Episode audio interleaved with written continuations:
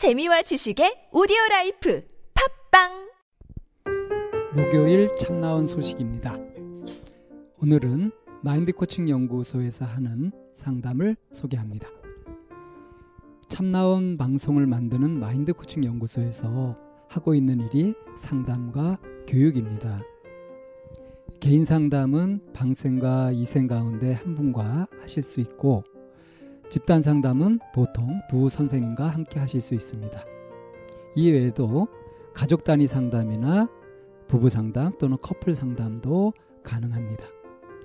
상담을 원하시거나 알고 싶은 것이 있으신 분들은 02-763-3478 02-763-3478로 전화를 하셔서 안내를 받고 신청하시면 됩니다.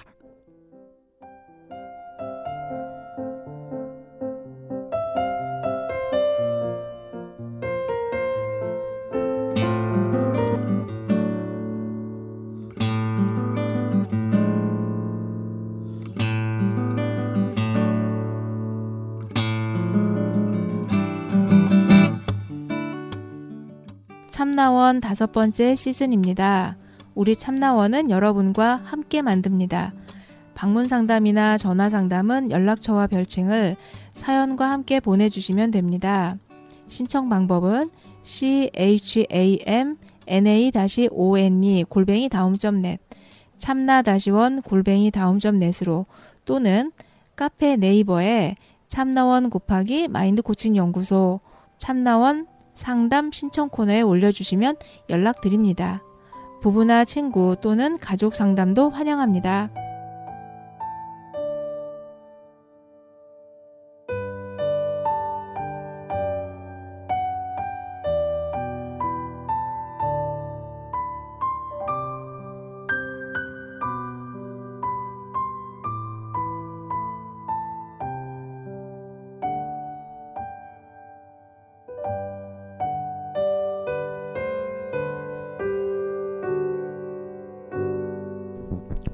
네, 오늘 스펀지님 음, 상담 마치고 상담후제에서 가는데요. 어, 선생님 오늘 어떠셨나요? 음, 그 지금 상담을 마치고 난 지금 기분이 맑음? 항상 맑음 아니셨나? 뭐 항상 맑음은 아니었어요. 좀 경쾌함. 그러니까 뭔가 이렇게 아 이걸 못했다 좀 아쉽다 하는 것이 하나도 없어요. 지금은. 스펀지님이 워낙 정리를 잘 하시네요. 예, 진짜 스펀지처럼 잘 받아들이시네. 네. 잘 받아들이시고 이해도 음. 좋고. 네. 네, 그래서 어떻게 만들어가야 할 것인지 그거를 잘 정리하고, 가- 그러니까 왜 대부분 음, 대부분 음, 호가다 이렇게 이제 정리하라고 하거나 했을 때 이렇게 그 좀 어려워하시거나 음. 아니면 이렇게 이제 그 저희에게 다시 이렇게 칼자루를 넘기는 막연하니까. 네, 음. 이런 경우가 참 많으셨었었는데 오늘은 음, 자기가 그 뽑아갈 걸 딱딱 뽑고 정리를 하는 이제 이런 모습을 음, 선생님이 좀 마음에 하- 마음에 들어 하시죠?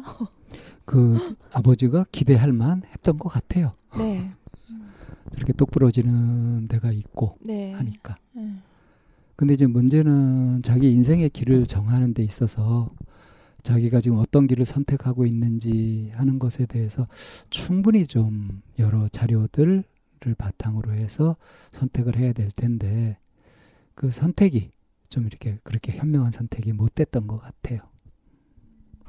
그래서 그 어떤 그 단체나 그 공간 안에서 힘을 갖고 있는 사람이 이게 주관적인 힘이든 아니면 객관적인 힘이든 어쨌거나 그 자기가 힘을 가지고 싶어 하는 사람이 다른 사람에 어떤 영향을 끼치는지를 알면 내가 가지고 있는 내가 가- 내가 지금 끼치고 있는 이 그 영향을 보이고 있는 이 힘이라고 하는 게 타당한가, 합리적인가, 이런 부분을 살펴볼 수 있어야 된다고 생각해요. 그게 저는 리더, 어? 지도자인 사람들의 꼭 네. 필수적인 덕목이라고 생각해요. 네, 네. 근데 그런데 아쉽게도 그런 덕목을 갖춘 사람이 그렇게 많지 않죠. 왜냐하면 힘을 가지면서 다들 그 순간에 취하는 것 같아요. 어, 그리고 그 자기가 가지고 있는 그 힘이 다들 이게 옳고 정당하고 타당하다라고 그렇게 생각을 하기 때문에 음, 그런 걸 그래서 독선이라고 하죠. 미처 생각을 독선. 못하는 경우들이 있어서 음. 뭐 사람들도 그런 생각을 좀 했으면 좋겠어요. 내가 만나는 사람이 아니면 혹시 내가 끼치고 음. 있는 이 힘이라고 하는 것이 다른 것들을 견주고 있지는 않나. 견주어 봤을 때 에, 에 자기 위치를 생각하고 있는지 아닌지. 그러니까 상대화 시키고 객관화 시켜서 네, 네. 음, 냉철하게 이것이 실제 어떤 기능을 하고 있는지를 알아서 그 부작용을 줄이고 어? 음, 순작용이 많이 일어날 수 있도록 조절해 갈 수 있다면 정말 뭐 금상첨화죠. 음. 그리고 이제 때로는 의존적이거나 아직 이렇게 독립적인 힘을 갖지 못하는 사람일 경우에 음. 상대방이 이거 100% 옳다라고 하는 그런 얘기를 하는 사람은 의심해 보셨으면 좋겠어요. 이런 합리적인 의심은 반드시 필요하다고 생각해요. 그게 나의 가장 가까운 핏줄이라 할지라도 음, 음. 아, 만약에 그런 합리적인 의심을 좀 이 스펀지님도 좀 했더라면 어, 아버지가 이렇게 건강이 악화되어서 이런 상황이 바뀌기 전에 음, 이미 어떤 변화를 좀 갖지 않았을까 하는 생각이 좀 들기는 해요. 음, 그러니까 그런 상황이 스펀지님도 아쉬운 거죠. 이렇게 되고 난 이후에야 자기가 이제 이 감옥을 깨고 나와야 되는 거고 깨고 나왔을 때 또 다른 세상이 열리는 것에 대해서 이제 보게 되는 것이 그게 좀 안타깝다라고 하는 부분이라고 저는 좀 읽혀지거든요. 네. 그러니까 자기가 갖고 있는 세계관, 내가 사는 세상이 이러하다 하는 그 느낌을 갖게 되는 것이 대체로 자기가 살아왔던 환경의 범주를 벗어나기가 참 어렵잖아요. 네, 그러니까 이제 가정 환경이나 또 자라오면서 학교라든가 이런 자기가 접했던 사회 이제 거기에서 경험했던 몇 가지를 가지고서 이제 세계관을 갖게 된단 말이에요.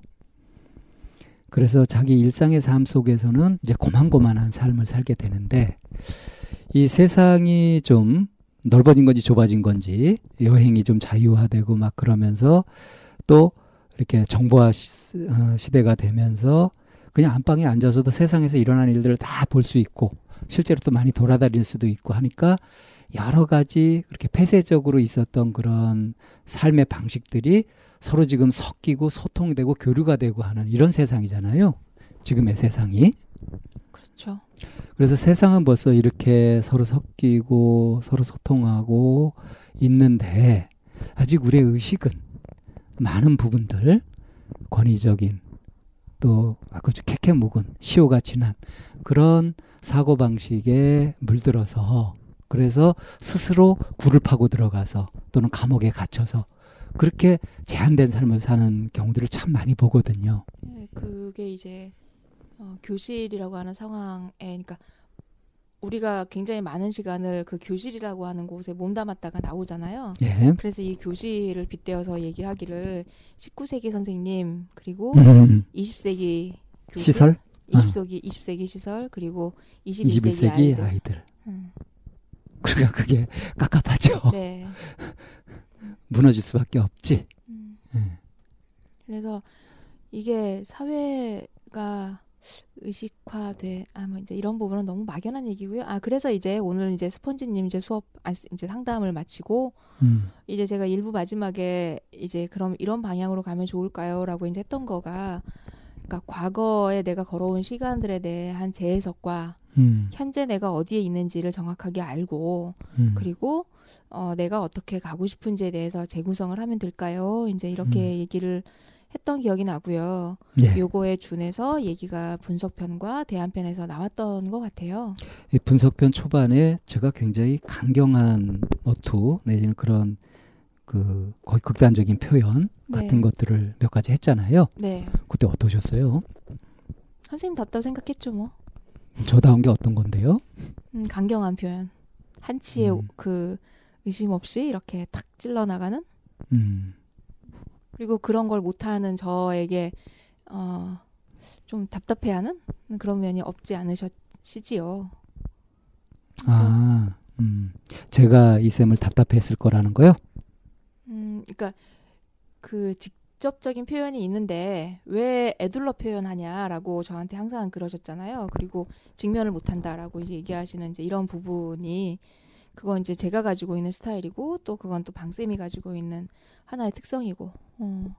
어쩌면 그렇게 선생님도 이제 생각하시는 게 그렇게 그 굉장히 직설적인 뭐 쓰레기라고 하는 표현까지 쓰셨었는데 그렇게 표현함으로 인해서 이 스펀지님이 이렇게 탁 깨고 나오기를 음. 기대하셨고 그리고 한편으로는 선생님도 스펀지님이 그 정도 얘기를 해도 스펀지님이 소화하지 못할 거라고 생각 안 하셨기 때문에 뭐 음. 뭐 그런 계산이랑 뭐 앞뒤 사이즈 견적 음. 다 하셔서 이제 그렇게 말씀 하셨다고 생각해요. 그리고 사실 이게 제가 했던 반응 같은 게 족보에 있는 거예요. 아, 네. 족보를 모르는 제가 무식했군요. 어, 상담 심리학의 그 족보에 있는 겁니다. 이게 명료화가 두 가지가 있는데, 어, 이제 애매하고 막 모순되고 하는 그런 것들을 명확하게 가려내는 것이 이제 명료하잖아요. 더 분명하게 하는 것이. 근데 이 명, 명료화를 할 때 대체로 여러 가지 동, 동떨어진 이런 것들에서 어떤 공통점을 발견해가지고 그것을 엮어서 연합해가지고 분명하게 해가는 것을 연합형 명료화라고 해요. 그러니까 그때 그렇게 했던 거하고 지금 이거하고 어떤 유사성이 없습니까? 이런 식으로 해가면서 찾아가는 거죠. 근데 이제 제가 했던 아까 쓰레기라 같은 그런 표현이라든가 하는 것들은 어떤 이미지 같은 걸 명확하게 부각시키고 그걸 강조하고 하면서 뚜렷이 드러나게 하는 이걸 이제 시사형 명료화라고 하거든요. 이게 족보에 있는 겁니다. 음, 설명하세요. 전 잘 몰라서요. 음, 그러니까 들으시는 분들도요 오해하지 마시고요. 방 쌤이 뭐 어? 특출나게 다른 걸 하고 뭐 특별하게 뭘 하고 하는 것이 아니라는 거. 이게 정통 상담, 상담 심리학의 정통적인 상담자의 어떤 그 언어 방식에 아, 대화 방식에 있는 거라는 거, 족보에 있는 거라는 거 꼭 알려드리고 싶어요. 제가 그렇게 파격적으로 늘 이상하게 하는 건 아닙니다.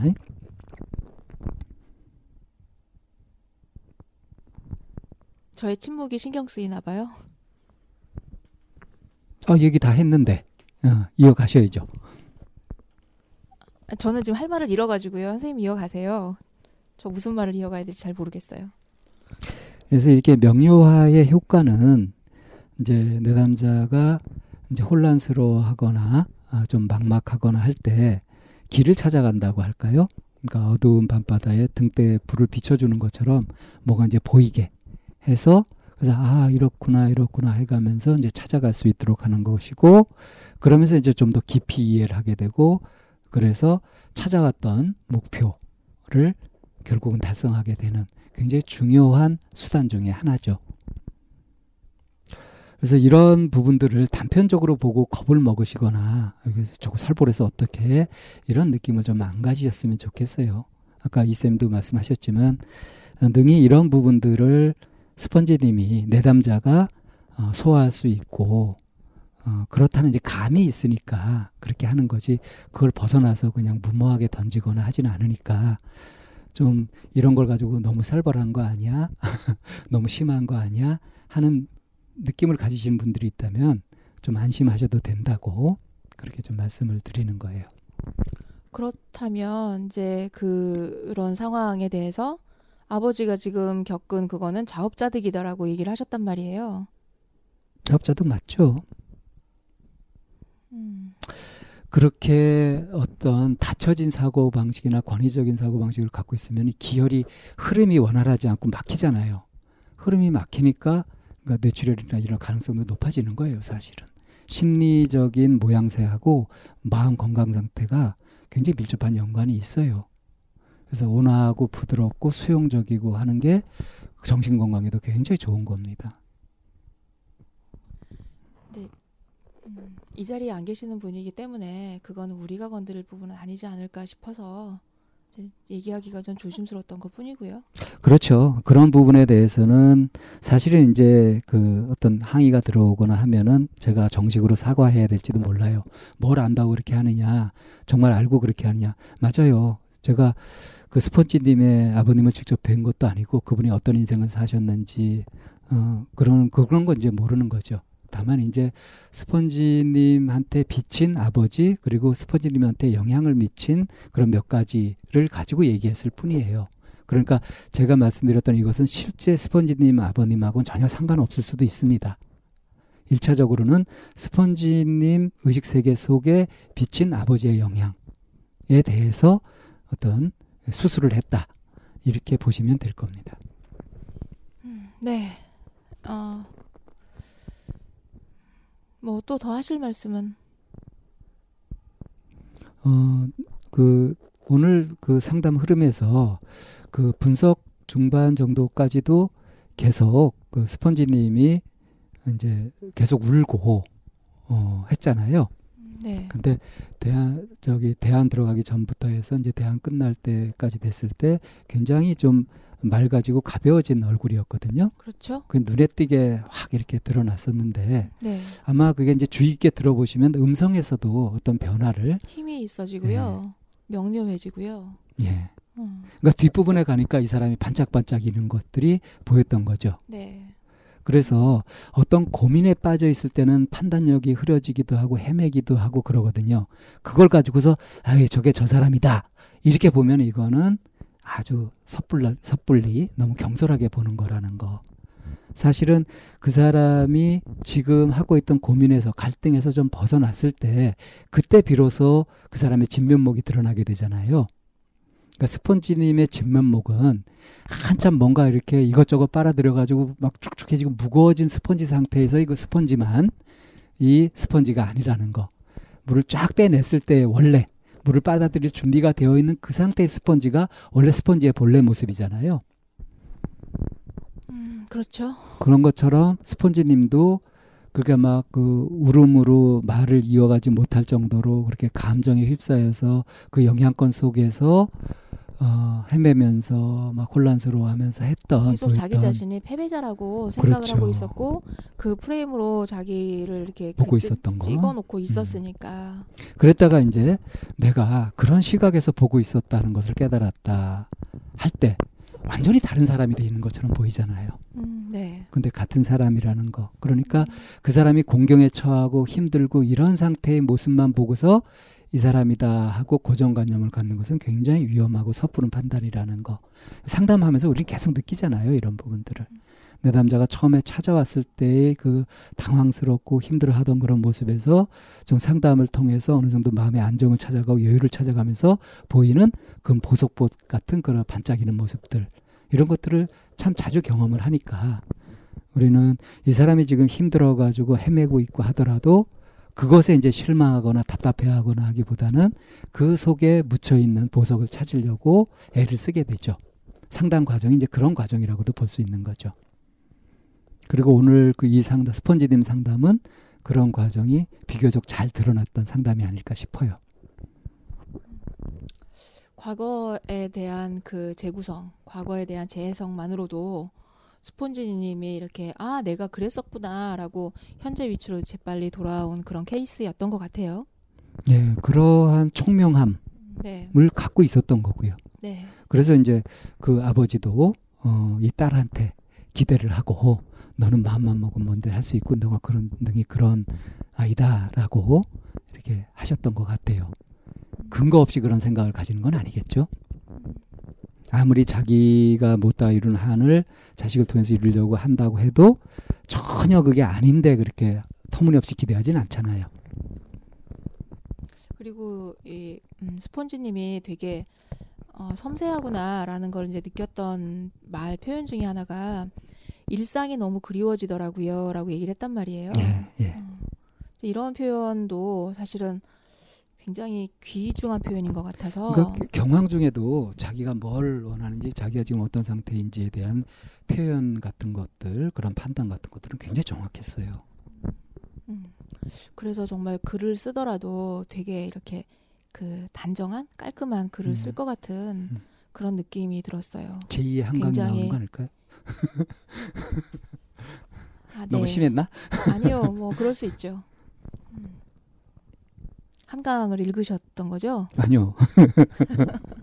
사실만 알고 있어요. 그냥 저 책 잘 못 읽어요. 눈도 침침하고 피곤해서. 네, 오늘 뭐 그래서 이제 대한편에서 어, 이런 그 일상을 어떻게 채워 나갈 것인지 그리고 과거에 대한 재해석으로 인해서 자기 자신에 대해서 미래에 대해서 이제 어떻게 구성해 갈 것인지에 대해서 이제 대한편에서 이제 본격적으로 얘기가 나왔는데요. 어, 뭐 숨통 트이는 거 이제 음. 이런 얘기가 나왔었고요. 그리고 선생님이 이제 대안으로 제시했던 게 어떤 부분이었죠? 제가 대안으로 제시했던 거요. 네. 뭐였죠? 이게 금방 까먹는다니까?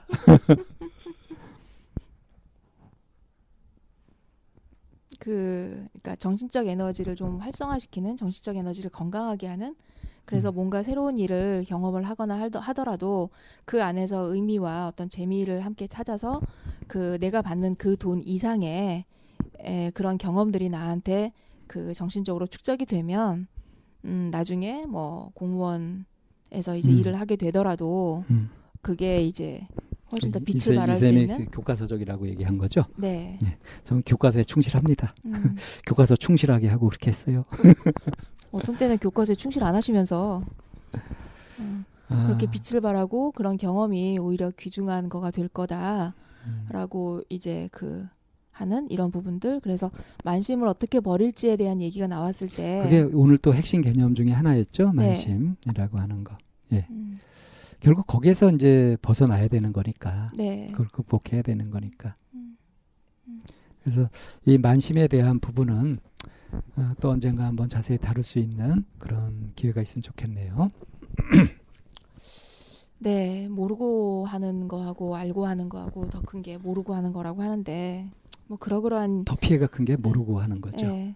개선의 그런- 여지가 없으니까. 그런 일들이 이제 나한테 만심이었더라 지나고 보니 음, 그로 인해서 다른 사람들이 느꼈을 상대적 박탈감에 대해서 다시 한번 좀 통감해보는 음, 음, 음.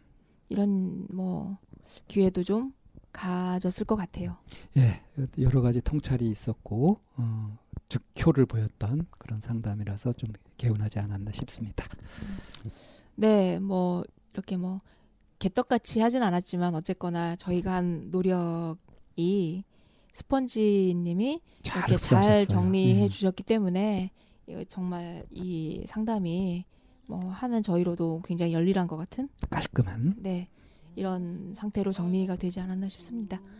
네 그러면 오늘 상담 후 재해석 여기서 정리하고 또 그 스펀지님이 어떤 식으로 음, 자기 미래를 구성해 나가시는지 댓글 한번 기대해 보기로 하죠. 예.